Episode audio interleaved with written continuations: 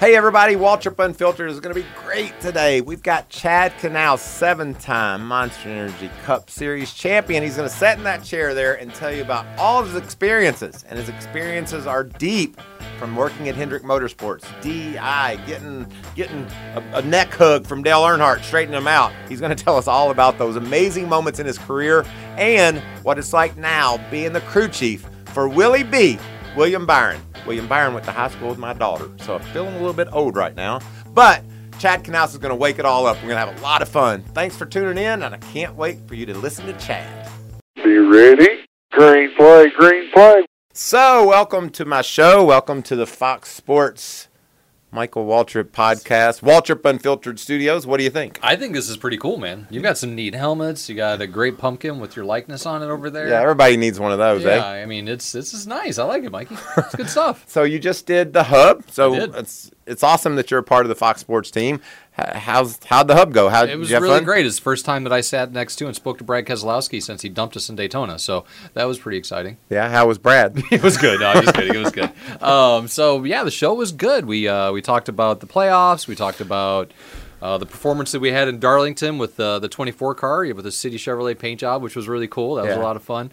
Uh, it was a good show. I thought it went pretty well. I was joking you earlier about your presence on social media, and I, I had to laugh when I saw the photo of you and the team all all eating the ice cream, and it was all over the internet. Yeah, How, how'd you like doing that? I, I really enjoyed it. You know, the whole City Chevrolet thing I really came on strong. Uh, obviously, Hendrick Motorsports has deep ties with that movie. Um, provided a bunch of the race cars for that. Tom Cruise and Mr. Hendrick became really good friends as they were doing all of the filming and, and everything was going on. So, um, I, I approached Mr. H with that City Chevrolet paint job for the throwback, and he's like, "Absolutely." He's like, "Oh, but we got, yeah, Hendrick Auto Guard. We got to get that on there somewhere." And I was like, "Okay, we'll, we'll make sure we got So that was there." your idea? Yeah, man. That That's was really cool. cool. William and I were sitting down and we were talking about it. We were throwing things back and forth, and I just sent Mr. H a quick text, and I was like, "Hey, man, what do you think about this?" And he's like, "Oh, man, that sounds great." So it was fun. That was cool. Well, uh, when since we're on the subject of Darlington, I know that that you go, you know, back to the '90s when you Yeah. showed up in NASCAR. I go back to the '70s, but.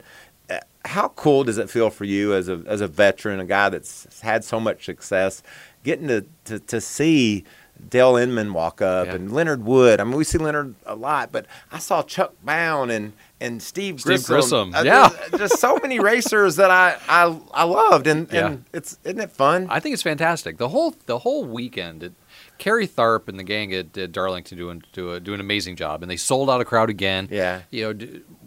Everybody buys into it and everybody has fun with it. It's kind of like a Halloween party, right? Everybody gets a little apprehensive until everybody shows up and they're in costume. And then it's kind of cool, right? You Yeah. know, and that's the way everybody took the whole Darlington thing initially. Now it's gotten on a, life of its own. It just Right. grows and grows. And it's funny, like you mentioned, we I go through the ra- through the the garage, excuse me, and I'm like, man, that's Jimmy Means' old car. Yeah. You know, and that's who's is that Chuck Bown's car? Who's that? You know, and like you're just going back and forth. Like, oh, I remember racing that against that guy. Uh, I was just talking with Brad. You know, he had that Rusty Wallace paint scheme from '96. Mm-hmm. Well, we battled that car constantly when I was on the 24 car. Like it, it gave me sh- nightmares. I was like, man, not the black car again. You know, so a lot of fun. My guys love it. Everybody enjoys it. It's a good time. I got to tell you something special that happened to me. I didn't know this was going to happen. So I, I get to the track and I find Blaney's guys because he had the Pennzoil car. Yeah. And I put on my Pennzoil hat and I said, I got to go get my picture with Blaney by the Pennzoil car. Yeah. And I get there and right next to the Pennzoil car, which was mine from the 90s, was Darrell's Western Auto car. Oh, sure. And it was Denny. And they started side by each. And listen to this in 1992, on Saturday, I won the Busch race. Mm-hmm. And Darrell won the Cup race. He won the Southern 500 on Sunday. Oh wow. We he was in the Western Auto car. I was in the Pennzoil car, and I'm like, wow, That's kinda that- neat. That's us right there. So so getting that picture, really good. That's an example of what you were just talking Yeah. about. You get tran, you know, you transcend back to the days, and you say, wow, I remember that guy. I remember that car. Absolutely. It's it's fun and much like you, Michael, I love what it is that we do. I love our sport. I love the history. I love the heritage and the, the, the purity of what it is that we do. Not, you know, all the Twitter and all that kind of stuff, and I'm making fun of it right now, um, is there, and it's a, a big part of what we do. But man, the, the purist, when he shows up at Darlington, like you feel it. And that's, Yeah. that's great. I love Well, it. and what about the Wood brothers? Do they have the best uniforms? Oh I saw them pushing that White pants, white shoes, the whole thing is fantastic. Yeah, it's perfect. Well, uh, Darlington was a great celebration. I know you raced till two in the morning and Oof. Sat on the pole. I mean, Yeah. how proud are you were are you of William for like I mean, kids kids don't really show up all that often Yeah. and get it. I've told everybody I'm really blessed because I get to do the trucks and I see them show up. Mm-hmm. And when William showed up, about three races in, I'm like, all right, this guy's going to Cup and he's going to be a winner. same with Erik Jones. uh, Yeah. you know, same with Christopher Bell. We we see these kids when they're teenagers. Cole Yeah. Custer, another great example. Yeah. When when you just tell, I mean, some of them get there eventually, but these kids had it from the beginning. And I just wondered what the progression would be like. And and when he landed in Cup with you, uh, I know there's been some ups and downs. You had to yell at him a couple times, and that that happens. But but winning the pole for the Southern 500, that's that's pretty cool. Yeah, it's fantastic. We've uh, we've we've had a lot of success. I think uh, getting established in the first ten races was difficult. Obviously, he needed to learn me, and I needed to learn him. Uh, we needed to get our team up to speed. But the last, you know, ten races or so have been. Look, we're not winning yet. I know. I completely understand that, but yeah, it takes time. You know, I, I think it's very difficult for a young driver to come into our sport in today's age with the restrictions that we have and to get better. You know, when we've raced with Jimmy, we won, I think, in our 14th race or Mhm. something like that. We had tested 10 times prior to that. Ah, You know, William can't test. Yeah. like you just can't. There's no there's no way to go to Darlington. There's no way to go to Richmond. There's no way to go and improve until you show up there on Friday and you get 50 minutes. Good luck. like you know, that's it. That's all you got. You Yeah. know, so the the guy is going to these racetracks and these types of cars, battling with uh, legitimate uh, championship contenders weekly right now, with only having three races in a cup car at a lot of these racetracks. Gives I have a lot of respect for him from that standpoint. He's good. me too. I, I love his family and, and how they did it. You know, Yeah. he was a he was a little kid that I never will forget. My daughter Macy called me one day and she said. Dad, there's a kid in my class here at Country Day that he's going to race NASCAR. Is he any good? I'm like, well, honey, I don't know, but seems kind of weird. I'll keep my eye out for him. Well, I'll be damned. He's William Byron now. Yeah. And what a what a great story that is. Again, his his uh, at that point, how old was Macy at that point? Probably 15, 16? 16. 16, Yeah, right? so was he. Yeah, he hadn't even driven yet. Yeah. Not a race car at all. Right. Anything, you know. So uh, people seem to forget how long it takes to get the experience to run competitive in this sport. You know, Joey Logano, I think, is a great example. Mm-hmm. You know, comes in and he's got all the attention, sliced bread, the whole thing, and you know, he got fired. No, he got fired from Gibbs, you know, and Penske's like, "I'll take him." you Yeah. know, right. So it takes time for these guys to get the laps, get an environment, build a team around them, and and that's what we're doing with William. We're building this 24 team around him to give him the security that he needs to to feel comfortable knowing that we're there for him to go out there and learn how to drive and, and win these races. So I'm I'm a big race fan, and I'm I also know a lot. So I watch it, and I have all these opinions. Tell me what separated you from winning that race uh, Sunday night in Darlington. Like, was was there one moment where you said, if that hadn't happened, we were, you know, Yeah, yeah. Unfortunately, we did, and I don't want to. I don't. I don't like to um, call out people or anything like that. But we had we had a, a problem on pit road, and uh, we lost a bunch of spots, and that put us back in traffic, and that kind of set us up for that situation. So it's unfortunate, right? Uh, otherwise, I feel like we were going to run top three, and if we'd been up front, I don't think anybody could have passed us. So um, so that's disappointing. But but that happens and this. As much as people try to say so and so won the race. Jimmie Johnson won the race, or Erik Jones won the race. No, that's not how it is, man. That team won the race. The, mm-hmm. the 20 car team won the race. You know, very rarely do you hear of a football team saying so and so quarterback won the game. No, the Redskins won the game, or no, the Cowboys or the Panthers they won the game, right? They don't necessarily say Cam Newton won the game or what have you. They were a part of it, Right. And I feel that that's the way that we that's the way that we build our teams at HMS. It's it's not it's not just the driver because if you put all the focal point on the driver one, it's too much pressure for one guy to handle, and then it does, it mutes the value of what everybody else does. So uh, we're building this team to grow together, and our pit crew is getting better, and our road crew is getting better, and engineering staff is getting better. As is William. and and the team is getting better. Strong. We, have certainly seen that. Now, let me uh, answer a question for people that don't know. You say we got back in traffic; it, it ruined our night. Yeah. Kyle Busch started last. Yep. and he was up there contending Sure, for the win. great. How how how do those uh, differ? Look, let's just be frank. Kyle's Kyle. You know, and I know people say that, but it's just true. Kyle's he's pretty damn good. Yeah. and he does a really good job. He's aggressive.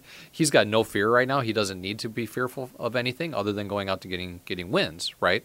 Um, that happens when you're in a situation to where you're comfortable in your your playoff position and standings. You know, he's going to transfer no problem.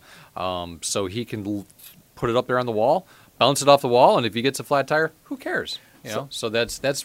But he's also he and his team have done a good job of giving him cars that are are just a tick above, just a tick above everybody else, and then you put that ingredient of Kyle in there, and it's pretty awesome. So I got all this list of questions, and it starts back in Rockford, Illinois. Uh-huh. and, but I got that all screwed up. But let me just ask you one thing real fast.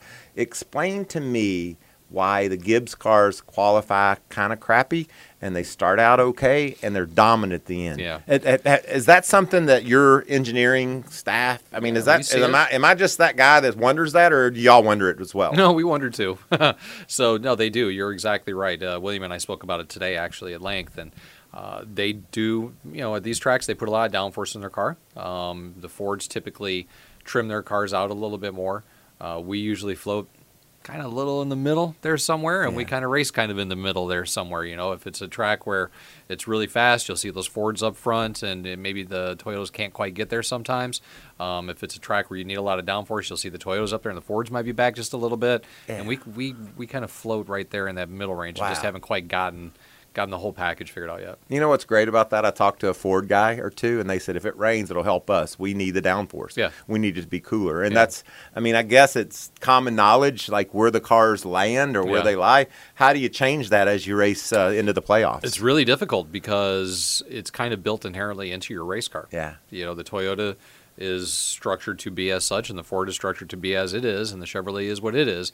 And it's kind of hard to get those genes out of the car once they're kind of baked into it, you know? well, that's difficult, but It it'll be fun to see with the differing tracks how Yeah. the differing manufacturers are able to up their I, game. I agree 100%. Like, if you look at uh, Chase Elliott at Watkins Glen, it was awesome, yeah, you know, in a Chevrolet, and did exactly what he needed to do, which is a high downforce track. right. but was able to get the mechanical aptitude out of it. So I, I feel that in the playoffs this year, um, with the way the, sched- the the tracks are laid out, you're going to see maybe a little bit more of a, a mixture of who's winning and when. Well, I really want to tap into to, to 19 the 90s, the 80s. Your dad winning championships at Rockford. If you don't, if you'll humor me on that. Absolutely. But before we go down that road, uh, CJ is our social media guy here at Uh-huh. Fox Sports. How do I sound? I sound like a DJ. I thought we were going I? into commercial break the way you were leading yes, into that. we'll be right back. Thanks for, and enjoy you a Monster Energy while you uh, break. Uh, CJ is our social media guru, and he collects uh, questions from Reddit. Yep. I know you're familiar with Reddit. oh, I do it all the time. Yeah, and I, I know your Twitter. I mean, I know you got a burner account somewhere. So don't, I don't. I really don't. I set one up when I was a little buzzed one night, and I never remembered the password to get back into it. well, that's I'm good with that. That's cool. But CJ's got some questions, and we'd love for you to answer a couple. And and please, uh, we talked, uh, CJ, how chronologically I was going to interview Chad. I've screwed that all up. Like I haven't got on this Can at I all. can I throw this out real quick? Is this is this time sensitive? Is this real time we're talking about this? Because Michael asked me to be on the show, and he's like, "I'm going to send you the questions." Yeah. He sent them to me in the middle of Hub, thinking that I'm going to have a time to look at the questions. well, there's commercial breaks, man. well, I, I'll tell you why I even was smart enough to do that. Jeff Gordon is going to be my guest next week, and Yeah. John said, John Edwards Yep. said, "Hey, could you tell me some of the questions you're going to ask Jeff?" And I'm like. Yeah, sure. so I make this list of these cool questions and I sent them to John for Jeff. And John said, perfect. And then as I was driving here today, I thought, you know, I really didn't tell Chad how this thing goes. And I want to be professional because I have this voice. That You I do. It's a good voice. And um, so I sent those to you. And so I appreciate you it. have you had a chance to I, review? I looked there real quick during commercial break. Right. And did I mention that CJ is going to ask you a He's going to ask me something from Reddit. Please try to keep it, you know, before all this stuff I haven't talked about yet. Do you know what I, mean? think, I think I can cover Okay. that. And uh, just just so everyone knows, thank you so much for uh, submitting questions on Twitter and Reddit. And I think the first one that we can get to that kind of goes in the chronological order is a question from Reddit from Quietly Fly. And they would like to know, could you talk a little bit about what it was like getting your start as a crew chief with Stacy Compton in 2001? Oh man, That is a perfect question because then I can transition back. I know what I'm doing here. I've done this a few times, Mike. CJ, he is so awesome. What was it like? Uh, whatever Flyman said. They're quietly fly. Yeah, the quietly fly. it was uh, it was really exciting. So I was actually working for Evernham when he acquired um, Bill Elliott Racing when he was doing the Dodge development program. And we did a ton of testing with different drivers at different venues with Kentucky and Nashville. You remember how we used to go to Kentucky Ah, and Nashville all yeah. the time and just grind out miles, right? Did you ever drive at Kentucky? I didn't. No, no, never got around that place. Would have liked to have, Yeah, but, but no. Because there's some s- stories about a couple crew chiefs that drove. Oh, I've driven to tracks I shouldn't have. I can tell you that. Did But- ya? Oh yeah, but nonetheless, we'll, we'll, we'll, we'll transition away from that one right now. Um, so Stacy was one of our test drivers, um, logging laps at one of those tracks. I don't remember what it was, and we kind of hit it off. And uh, Melling needed a crew chief, and I had been working with Evernham for a long time, and the development team was kind of disbanding, and he was absorbing uh, Elliott Motorsports at that time, or Elliott Racing at that time. So I took it. I took the opportunity to go over there and work with those guys, and it was great. We we sat on the front row for the Daytona 500 and almost uh, qualified uh, Evernham's car, which would have been really cool if we could have pulled that off. Was that 01? It was 01. Yeah. And then uh, we went to Talladega and sat on the pole at the first Talladega. And then we went back and we sat on the pole for the second Talladega race. So both both Talladega poles and the front row of Daytona that year. And a, a, I know that that uh, personally, a crew chief gets a little bit more credit for a pole at Daytona. Oh, yeah. Because I mean, you you've given Stacy a car and you said, okay, don't screw this up. Go uh, shift your gears three times and drive around the bottom. And and I I think we've got this. Yeah, that was really fun. And uh, shoot, I think the the second race we qualified sixth. We used to run two laps in qualifying, because everybody doesn't know that. And you'd have these real tall gears, so it took two laps to get them wound up. And we were sixth fastest on our first lap, and we were on the pole by like four and a half tenths. And I was Mm. Like, "Oof, boy, that's pretty fast." So I look at you as Chad Knaus, the the guy on the box with a hat and the the ear pl- phones and nice shirt. You know, that's who I see when I think of.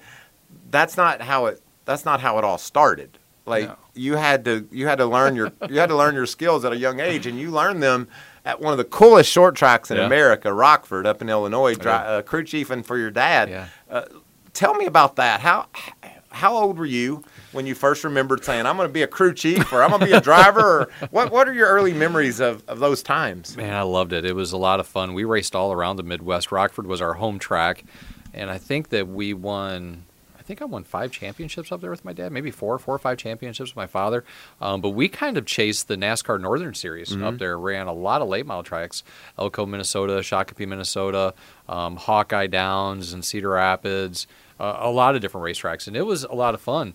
Um, small team, right? Dad was the driver.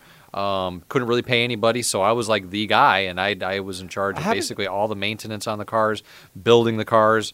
Um, How'd your dad make you do that? Most kids are playing baseball or man, that's all I wanted. I was I grew up around you- it. That's the way I it started. it. And I Loved just it. I think that's so interesting. Your you know your dad was a Yeah. driver and you're his crew chief. I I I loved it. I I always looked up to my father because he was a cool race car driver guy, right? So I just wanted to help make him successful, and uh, everything I could do, man. I, I worked on the cars day in, day out. There's a hundred million stories I could tell you about weird Tell, situations. tell me one story. When when was the first time when your dad looked at you and, and said, "You're you're right, son." Like when when did he when did he look at you and say, "Well, well, damn, you're think- actually you're doing pretty good," or when did more you get his times than not, respect? he, more times than not, he told me I was wrong. yeah, Um, I would say when I got to my middle teen years, you know, fi- 14, 15, 16, in that range, when we were going from track to, we were hitting a lot of tracks at that point, um, racing two and three times a week. And, you know, I had my notes and I had my setups and I had what it is I thought we needed to do for springs and shocks and uh, different geometries and all of that. And at that point, that's when he really started to get a little bit more hands off and just say, okay, you, you got this. you're 14.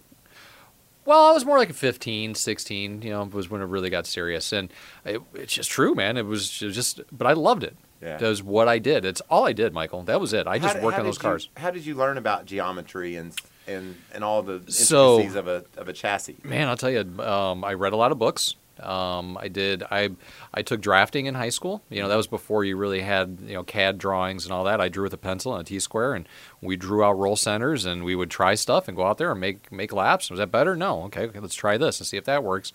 And started to put the pieces together. My dad actually went to. Um, do you remember Duke Southard? Yes. Okay. He had a school. He did. My dad went to one of his schools in Florida. And do you remember those old cassette recorders, those big block ones? Oh yeah.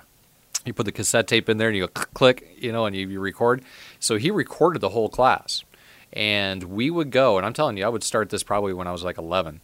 And I would be in the back of the transporter, uh, which was a bread truck, by the way, going to the racetrack, and I was listening to him speak about what the geometries were, how to set the rake of the chassis, tire pressures, whatever was, caster, camber, the whole thing, while going through the book at the exact same time and exactly what my dad did. Um, and I just loved it, man. I loved it. So uh, just think about this: all the all the NASCAR fans that are listening or or um, watching us, they probably have the same perception that I have of Chad Knaus in his nice shirt on the box. Man, how far how far off is perception have no from idea. reality? Man, you have no idea how. I, I slept on people, on friends' so, sofas. Do you remember Butch Hilton, crew Yeah. chief? Okay, I slept on his sofa. Yeah. When we were working for Stanley Smith, I, I, I Number forty nine. Yeah, exactly. Um, I slept in the 15 passenger van owned by Hendrick Motorsports when I didn't have an apartment. I, you know, I still had my first paycheck when I worked for Stanley Smith, two hundred eighty-seven dollars for two weeks. I mean, that's pretty good money back then. so I mean, we we ground it out for a long, long time, and then even when I got to Hendrick Motor, or excuse me, HMS in '93, I mean, it wasn't all roses at that point. It was a lot of hard work, and um, I was very. I mean, I've been so fortunate. I've had so many good people help me along the way.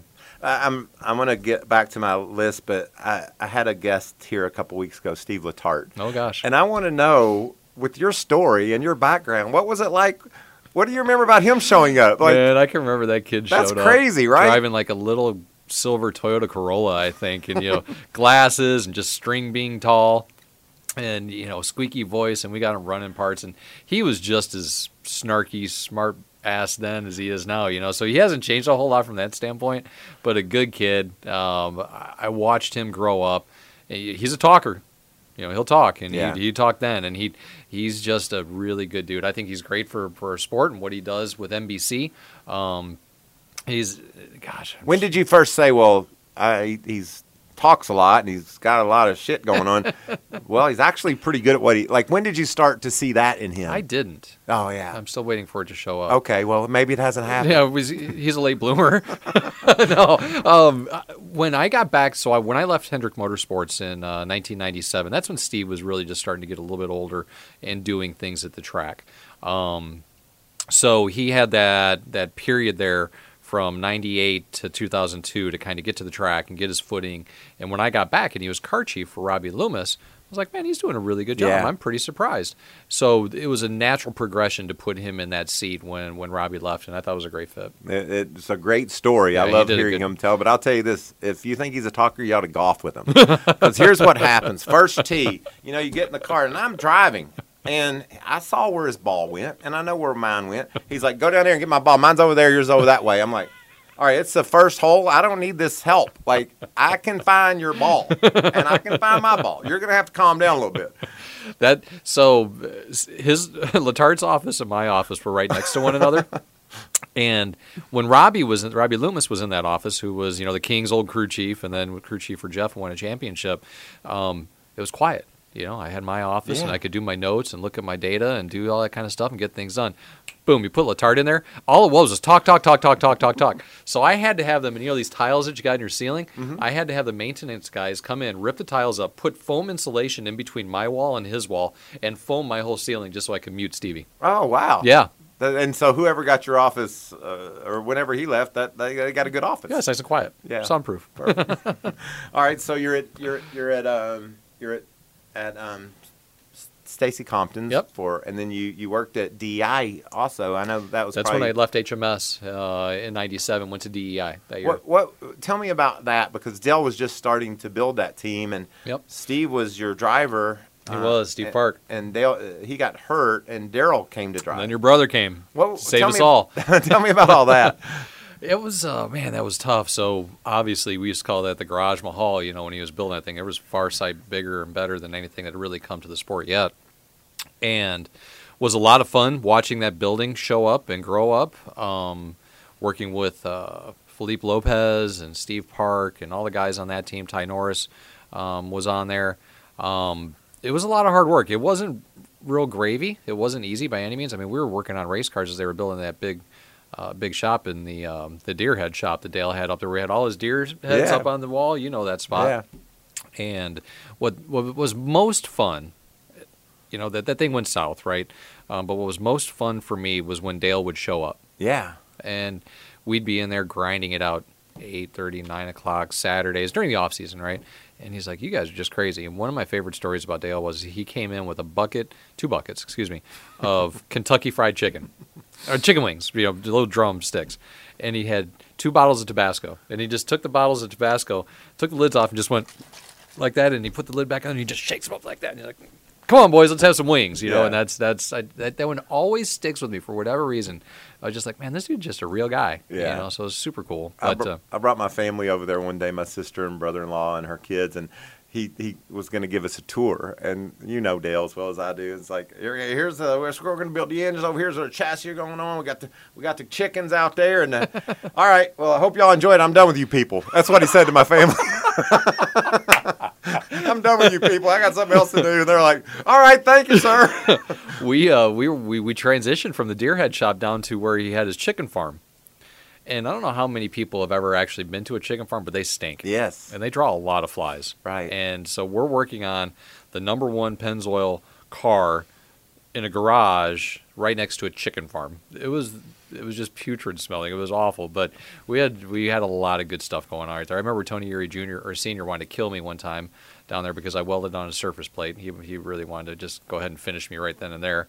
Um, so a lot of fun stuff happened when I was over there at DEI. Some good friendships that are still here today. Yeah. Um, and a lot of hard work, you know, which once again I think showed going there, I think, and, and struggling a little bit after being with a 24 car and really whipping a lot of butt. and having everything Yeah, you needed already. Yeah, really humbled me a little Right. bit and, and got me prepared for when I went to work with Evernham and, and helped him start up that Dodge deal. You know, and and I I know you know, but I'm releasing next week, premiering a, a documentary about my story of showing up and, and racing for Dale. And when I got there, I, I I was Dale's buddy. We went fishing and and rode around that farm and shot guns and drank beer and did everything you'd want to do as uh, with with your buddy. And by the time that I went to drive there in in 2001, they had gotten their legs under them. Yeah. You know, Dale Jr. had won as a rookie, and the cars were good. And what I love, uh, what Dale Jr. said in the documentary, because I know this is going to surprise you, but seven, 18 years later, after everything that happened in 2001, I'd really never sat down and talked to Dale Jr. about Oh, wow. any of that stuff because I just, it hurt, you know, and we just, just, try to stay away from it. yeah. and he he says in the documentary, he's like, and I know a lot of people wondered this. He says, um, you know, we were building the best team in NASCAR.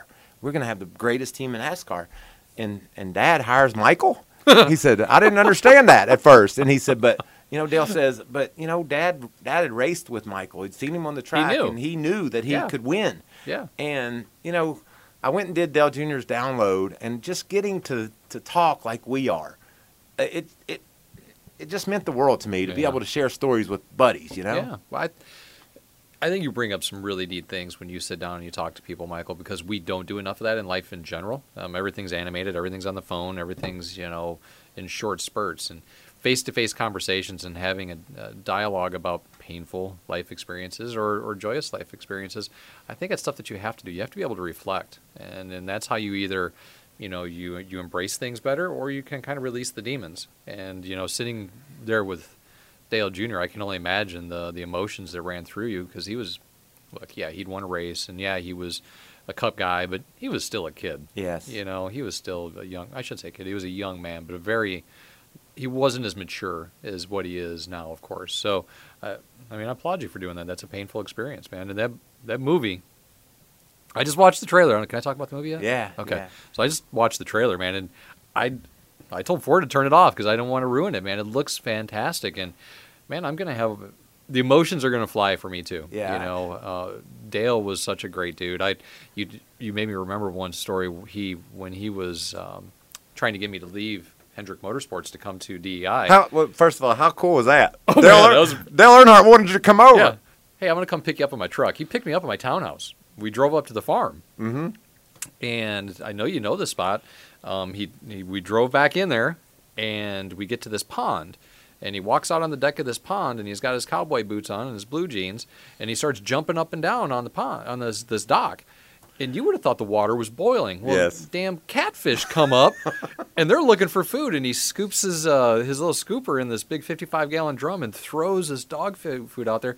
You'd have thought they were piranhas. Yes. I mean, the, just the coolest thing, you know. So I I remember that. He had you neat. right, like you were the, in right I was then. like, this dude's got it all. He controls the fish, man. I mean, you can control fish. You're a pretty cool cat. we would we would get in his truck and go right around. He'd say, "I'm gonna build a fence right there, about ten foot fence. We're gonna put the deer in here. We're gonna put, build a pond right here, and catfish. Now look at the balls on that deer.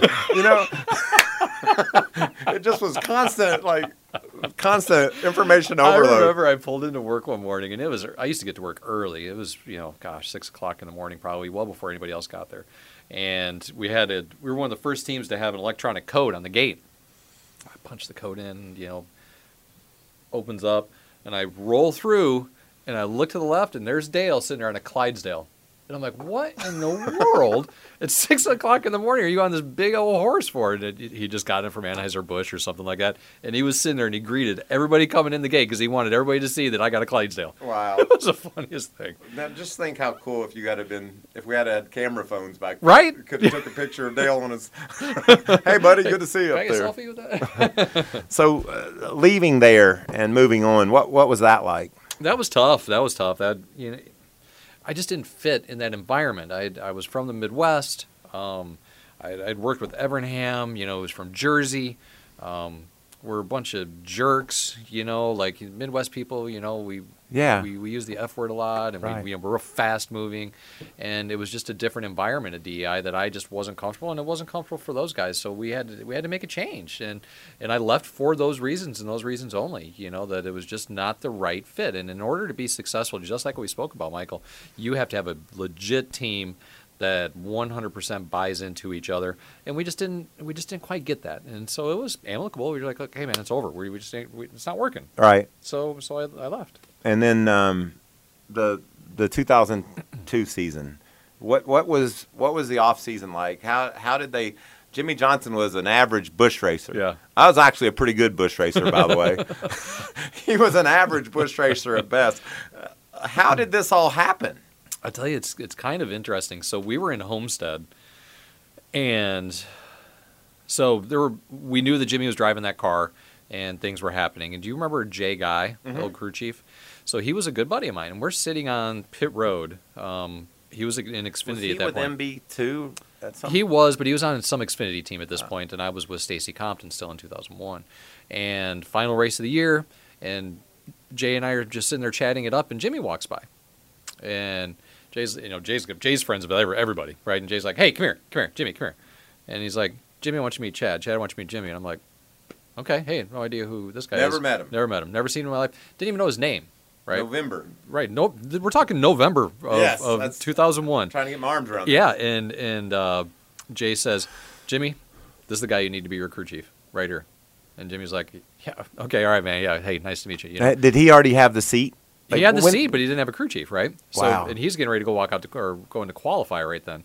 So, oddly enough, uh, Brian Whitesell reached out to me um, the next week, and and Brian had worked with me when I was there on the 24 car, and he says, "Hey, I think we want to get down and, and have a chat with you." And I had ran into Randy Dorton about three weeks prior to that, and Randy was a big proponent of of getting me in there. So we all kind of got together and just had a chat, and Jimmy. So how it happened? We went to this little restaurant, University Place. It was Jimmy, myself, Robbie Loomis, Ken Howes, uh, Brian Whitesell, and I think I think Randy may have been there. And Jimmy and I sat down right next to one another, and we just started chatting and just clicked. Boom, just clicked right then and there. And we talked for probably 30 minutes, 30, 45 minutes while we were having lunch. And really, we're kind of oblivious to what everybody else was doing. And we were just chatting about him racing in Wisconsin. I was born, you know, close to Wisconsin. Um, I'm a big motorcycle guy. He raced motorcycles. So we just had this common thread. Um, and then the next day, uh, we were leaving. I was like, "Hey man, what are you doing tomorrow?" Um, he was like, "Ah, nothing." Or maybe he said it. I don't remember how it went on, but we decided to go golfing the next day. So we go over to this golf course over here by Charlotte Motor Speedway, and I don't golf. I'm I'm, I'm terrible at golf. Um, And he's terrible on golf carts. yeah, right. So he's, he broke his arm for those of you that don't know on a golf cart. Um, he shows up and we go to the driving range. I got there like an hour early. I'm like, I got to warm up, man. I got to make sure I can do this stuff. Yeah. And I mean, I'm, there's you're going everywhere. There's balls everywhere. There's people ducking. It's just embarrassing. Jimmy shows up and he starts to hit a few, and he's like, "Man, want to get a beer?" I was like, "All right, let's do that." So we got a six pack of beer. We played nine holes, and then we decided we want to work together at that point. How about that? Is that something? and and you're you're a smart guy Sometimes. and you you are perceptive you could have never imagined what was going to happen No, i mean Yeah. no one could have Mm-mm. no, there's no way. when was your first when were, was your first clue that like there was there just wasn't anything to base winning all the races y'all did and championed, there wasn't anything to base it on when's the first time that you said all right we got we got something special here You know, Michael, I don't know that I can identify it to be honest with you, but I knew pretty quick that we were. Now, remember, I'm I'm a just turned 30, I think, at that point. Yeah. I'm pretty confident. right you're full of yourself Yeah, I mean, I know that I'm building the best race cars out there, and that's just me. That's what I'm. That's what I'm telling myself. Right at that age, with my experience, I'm like, I can build you the best cars out there. Right? If I just went out there and qualified really well with Stacy Compton at all these racetracks, with everything we got at Hendrick Motorsports, we're to do well. And Jimmy and I, we we dug into one another and said, look, this is this is our opportunity. Otherwise, we're going to be working on 30 cars or whatever cars for the rest of our lives, running in the back and just hoping that we make a living. And we we dug in deep, man, and we worked really really hard. Um, we went to the racetrack the first five or six races. I think, was, yeah, the first six races. If we had not tested at that respective track, we went exactly like the 24 car. mm-hmm. And and I say exactly, I'm saying this is the 20. There were actually some of Jeff's old cars. Um, and we said we're going to start just like him because if you don't have the experience that we need at that track, we have to have somebody to lean on. And at a few of those tracks, man, we were faster than Jeff Gordon in those cars, and I was like, hmm, this might not go too bad, you know. And then we were very fortunate to win that race early on in our, our rookie season, and followed it up with a couple more wins, and you know, obviously battled for the championship that year and every year from there on out. So, um, man, I I still can't believe it. Half, I don't even remember it half the time until I see Jimmy, and then those emotions show back up. You know what I mean? Because when I was living it and going through all of that, it was a blur, Michael. I, I get embarrassed. People are like, you know, man, do you remember this race in so and so when you guys did this or that? No, you know, I really don't, and I never took an opportunity to really cherish the good things that we did um, for our sport. Um, so, so that hurts me a little bit. But when I see Jimmy like this weekend, he showed up and he was shaved, right? I'm like, dude, that I remember like X things, you know. Yeah. So it's just kind of fun. Phil Parsons uh, went up to Jimmy at Darlington and said, "You look just like you did in 2002 Right. when you showed up. It was pretty crazy, Yeah. but it it's got to make you just want to like hug him and say, you know, Oh, we do. pretty cool. What yeah, we, man, I love him. Um, my my son Kipling, he turned one last week. Um, we had a party for him, and Jimmy and Shani and uh, Evie and uh, Lydia came, and you know they're just obsessed with Kipling and want to hold him and Yeah. All that. And he you know loves up on him and gives him hugs, and it's it's great. I walked down pit road with uh, Jimmy and Lydia and Darlington, and I was holding uh, Lydia's hand as we're walking down. So we're look, we we had our turmoil, we had our problems. You know, it was just we just timed out, but. I love that guy like a brother, and I always will. Yeah, I love him too because you won't find a, a more humble, gracious champion. Yeah, he's just great. a just a good guy. Yeah. You named your kid Kipling Wolfgang. Kipling Wolfgang. Very good. You did some homework on that one. I'm I'm into this podcast. I, I really think this might be my calling. I don't. How did you come up with Kipling Wolfgang? Well, um, so long story. We had a couple of names picked out. Wolfgang was always on the list. He was almost named Wolfgang. Yeah, I really like that name, and it's such a polarizing name. People are like, no, no, no, no, no, don't do it. Or people Right. are like, man, that's really cool. You know. So we decided against it, but we wanted to try to get it into the mix. So maybe like our grandkids or somebody like that can can use it because I like it so much. um, but Kipling came about because of the poem by Rudyard Kipling, If, I F. And I encourage all of you, whoever's listening, watching, to go read this poem. It's one of the most ama- amazing poems out there, and it really embodies, in my mind, what it takes to be a man. And uh, we were in the, the room that night, and the first couple names that we had picked just ended up not working. And you know how that is when you're just giving birth and you're a little delirious. You're like, no, that won't work anymore, right? So um, we wanted, we liked the alliteration with uh, Kipling Knaus or Kip Knaus. Um, kind of goes well together. And uh, so Kipling is, is what it was. So he, so he, he wrote the poem If. He's got another little little poem of um, the strength of the wolf is the pack, and the strength of the pack is the wolf. So it really fits the Wolfgang thing. So it just there's a lot of things that just kind of work together, and that's that's how we got it. We we were a pack. I was a pack of one, and now I feel like I'm a, a pack of three. It's, like, it's just not me. Yeah, I'm I'm a part of the you're part of a team. yes, I am. You like that? It's awesome.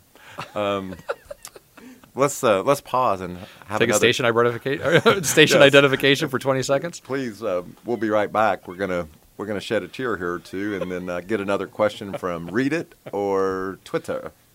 So the next question we have from Reddit is from Chad, and Chad would like to know how redeeming was it for you to be on the box for Jimmy's 2013 Daytona 500 after missing the first one in 2006? Ooh, that's a great question because Yeah. um, you you got suspended for some window thingamajig. I know there's a story behind that that you can probably share better than I can. but I remember how important the Daytona 500 was to me, Yeah. and thinking for those years like.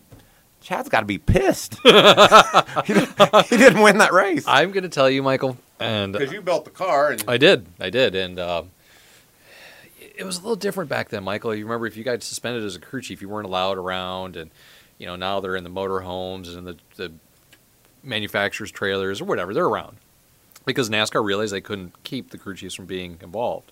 So I basically worked with Greg Ives and Darian Grubb, and we we set up the car via chat online, um, listened to the radio and what Jimmy had going on, and watched it on TV. And it it was uh, it was watching that race unfold and and help guiding those guys through that was probably one of my happiest moments. rewarding. Yep.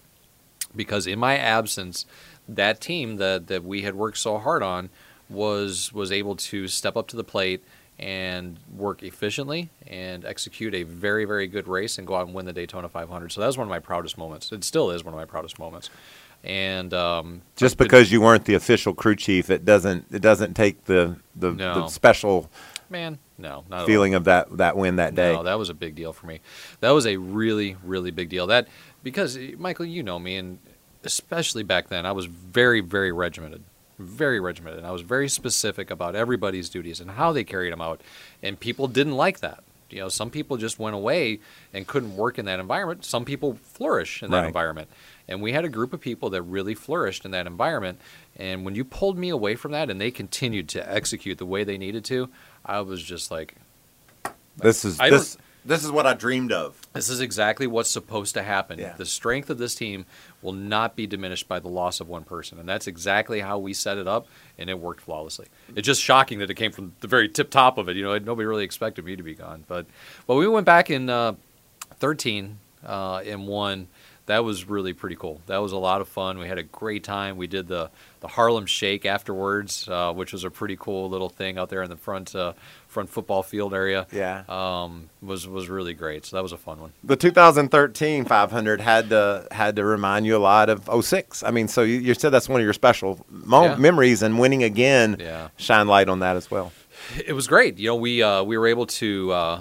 I'm trying to remember the whole race and how it all unfolded. I I remember we had a very very good handling car, and back then you really had to handle a Daytona. Remember the Mm-hmm. Yeah. bumps and all Right. that was going on, um, and we were. Gosh, I- don't remember the details, Michael. And again, this is where I get embarrassed that I don't really remember a lot of But those. when you things. get old, you can sit at home and watch DVDs of them. So well, here's what I've done. This is an interesting thing that I haven't told a lot of people. I've taken and you know we get a lot of video clips and magazines and letters from fans and memorabilia and things, and they kind of collect in your office, right? I'm sure you have the same issue. Um, so what I do at the end of every year is I take everything out of my office and I put it in a box and I label it for the year. So when I'm done doing all this, I'm going to go through each one of these boxes, and they're they're big, man. They're, they can be like this big, just full of all that stuff, and I'm gonna I'm gonna review all of it. And I'll, I'll relive a lot of these moments, or live them for the first time. And share them with Kipling. Absolutely. Yeah, and sure. I and I want to tell you, I want to get another question from Reddit over here, um, and also if you're listening at home or watching, and if you're not, you wouldn't be hearing me anyway, so that's kind of dumb to say.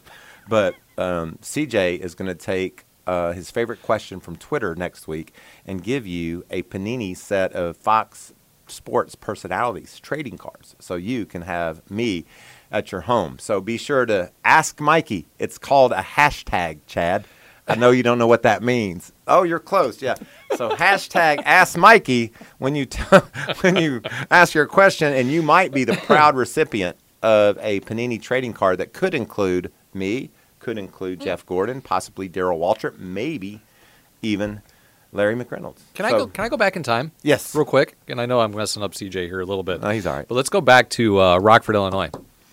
And I raced there, you know. I do. And you drove my father's race car. Did I really? Yes. I did not remember that. yes, you drove. So my dad's. Uh, I did. I remember I did good there. You did do well. Yeah. You did do well. My dad, I think you won or finished close to it, and then so they had the the stars come in, you and Dale and Darrell, Right. and maybe Bobby. Probably, um, probably Rick Wilson did them a lot. Um, um, Brett Bodine did them a lot. Yep. Bobby Allison would come with I- us. I think Probably Bobby. Bobby Allison was, was with Rockford was sort of a big deal. Yeah, yeah, like it was wasn't like your regular short track. Right, no, So we brought all the big, Yeah, heavy yeah, hitters there. And what they did is they had to put you you, you pros in cars that would fit you. Right. Right. And my dad's like six two and a half, so he's clearly the tallest guy there. So you drove our car and did really well. And I think my dad ended up going out there and winning, and we won the overall. So that That- was that was the first time I ever met you. That was that ninety one. You think? It would have been no, uh maybe. I don't. I remember it being ninety one, It and I don't know in why. That, in that range. Yeah. Yeah, right in that range. I, Yeah. w- I would love to. I need to call Rockford and get a, a picture from that night. That Like, be I- cool? I don't have any of those pictures from those days. God, I don't either, man. And we it was so cool. We would I'll tell you a quick story. Sorry, CJ. We went to Slinger one night, Yeah. and so I get in I, I get in this car, and I literally my knees are above my head. It's so bad, and I get out of it, and I say, you know, I don't know, I, think, I don't think I can drive that one. I got to go find another one. So they take me around. so Rick Wilson's about five four or ten. He gets in that car and can't fit in. He gets out. So I, I come, I had, I get back in it, and it's the one I decided I had to race because it was the best I could do. And I come pulling up. He goes, "What are you doing in there? I didn't fit in there." so just those stories of, of hanging out with Dale and Darrell and and Rick. That was and awesome, man. Bobby Allison, Davey would go as well. Davey was there, I think. Yes. Yep.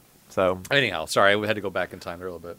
okay, CJ, it's your turn. All right. So this question is from Peter, and it's NFL on Fox season, so I liked it. Uh, were you and Jimmy the Bill Belichick and Tom Brady of NASCAR? Mm, I like it. That that That you've heard that before. that parallel's been out there a So lot. what do you think? Um, yeah, I guess you you know if you're going to say from what we accomplished and what we did, probably. Um, you know, I- I've never met Bill Belichick. I would I would love to. Um, major respect for that guy. Uh, my wife's calling me. Uh, you want to Um, answer it? No, that's all right. Hi, honey.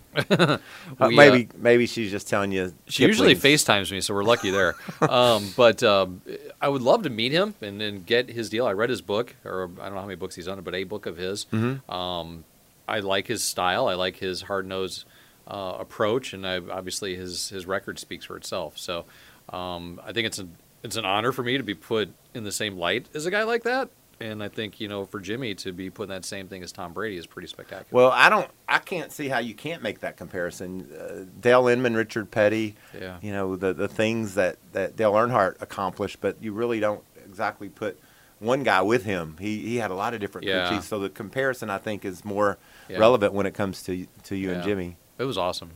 Yeah. Yeah. So maybe a little bit. Sure. Love How's that. Is that I like, I like the affirmative answer on that. Most people be like, "No, I don't know. Like they, they're so great." I like the affirmative. Yeah, and- in and answer that on period, that. man, we were you know they were winning and we were winning, and you know if you look at our industry, yeah, but you know. I don't. I don't know what it takes to be a football coach, and or, you know Jimmy sure as hell doesn't know what it takes to be a quarterback. So I don't know what they. Perfect. I That, like that. that's a great answer, and and um, I'm I'm going to go with uh, we're going to get you to the to the NFL on Fox. will get you to a game. You can meet Bill. That would be great. I would love that. Yeah, That would be really happen. fun. What else you got over there? We're I know gonna- some people at Fox. Yeah, you you work here. like what? That's that's on my list too. Let me go ahead and knock that one out. Um, crew chief forever or TV guy? Oh man, I've been asking that, getting that asked a lot. Are people trying to get rid of me? Man, am I am I not original? I'm trying to do my best Oh, job over no, here. I didn't mean you personally, but um, I really enjoy doing TV. Uh, Yeah, me it's too. fun because it keeps me in it, but it takes me away. Right? Does that make sense? I, I really love, like I mentioned before, I love what I do. I love our sport. I love everything about it the personalities, the activity, the action, the competitiveness of it. Um, but when I'm able to kind of just pull myself away a little bit and go and talk about it is really kind of fun. Um, I don't have to be so serious all the time, uh, which is which is good. I like that. Yeah. You know, like I just did TV with Brad Keselowski. If I was we were at the racetrack, I would never talk. him, Right. right. You know, so that's that's kind of cool. Yeah. And what about our producer Ford Martin over there? You got any stories on him? Wasn't think- wasn't he your spotter at, at a race? Ford actually spotted for us at Indianapolis for the Brickyard 400. Am I correct mm-hmm. with that? It was, and the Roval last season. Oh, and the Roval. That's right. I Yeah, forgot about that. You I skipped- asked him- He skipped school to come spot for us. I, I did, yeah. It was. It was. It was I asked him if he was the last one that fucked that up. I made sure I said nothing on the last lap. It was all Earl. I said nothing the last. Lap. I think he said, "Go hit that 78." Yeah, go get him.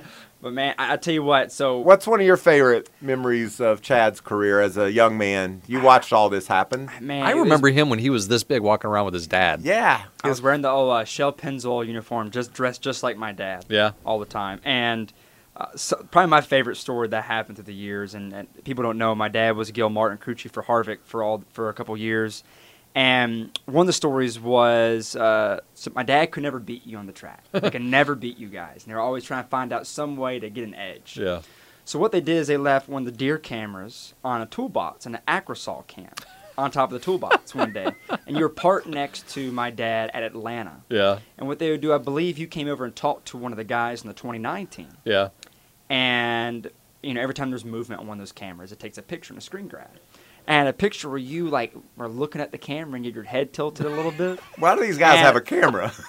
and they took a screen grab and they put it somewhere, like, on their, That's their toolbox fantastic. Or something. But it was something, they, they were trying to find some way to get an edge on you guys. Sure. And they're like, well, we'll put up a picture of Chad. That's awesome. That's funny. I, I remember your dad got so mad at me one time at a test at Richmond, Virginia. So we were backing out, and your dad was crew chief for Clint Bowyer. And uh, he's kind of coming. You know how it's kind of tight on that one side of the garage by the racetrack.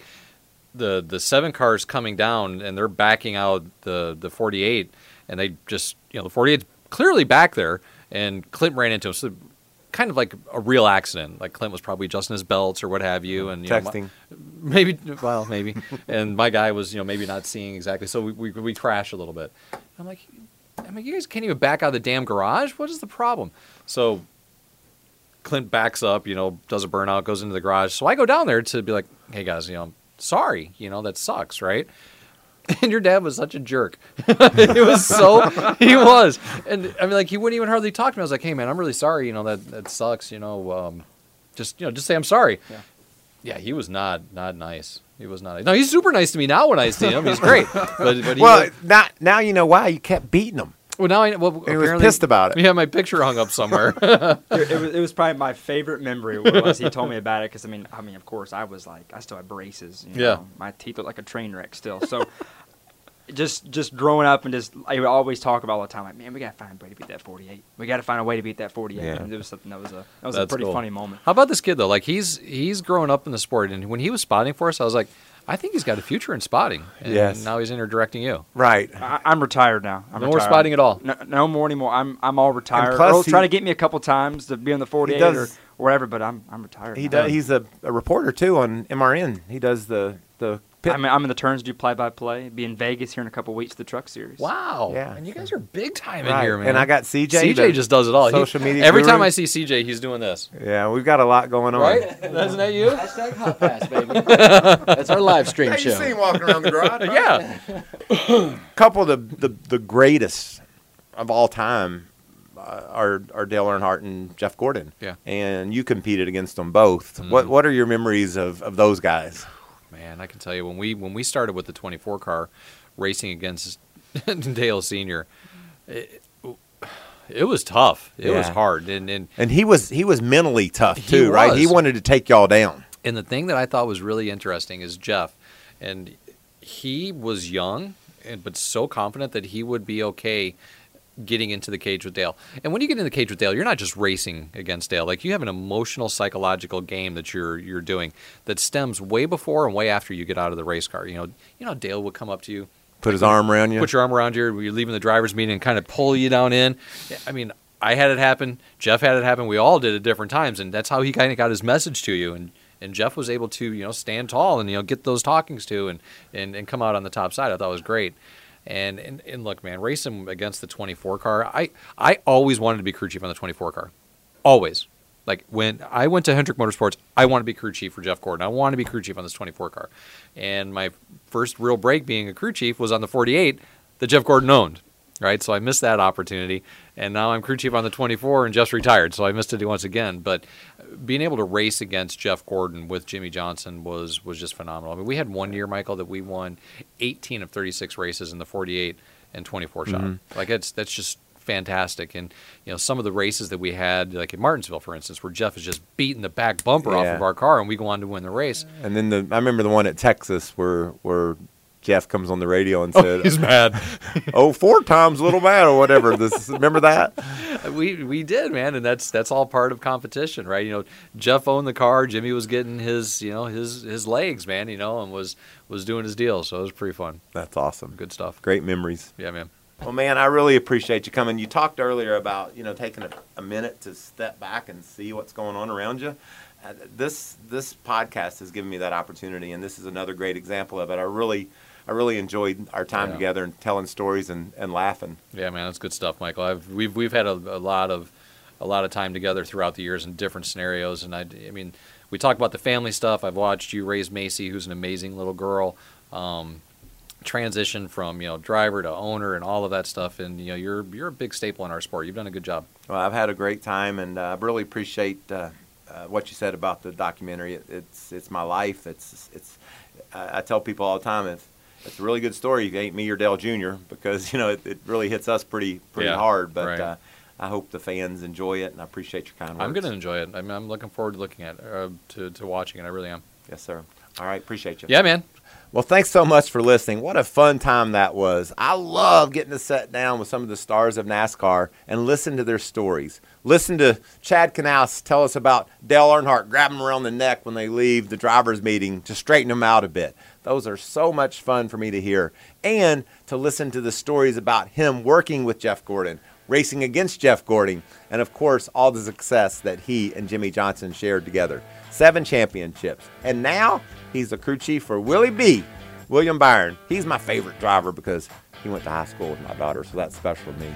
So listen to this. What I want you to do is you can hashtag me.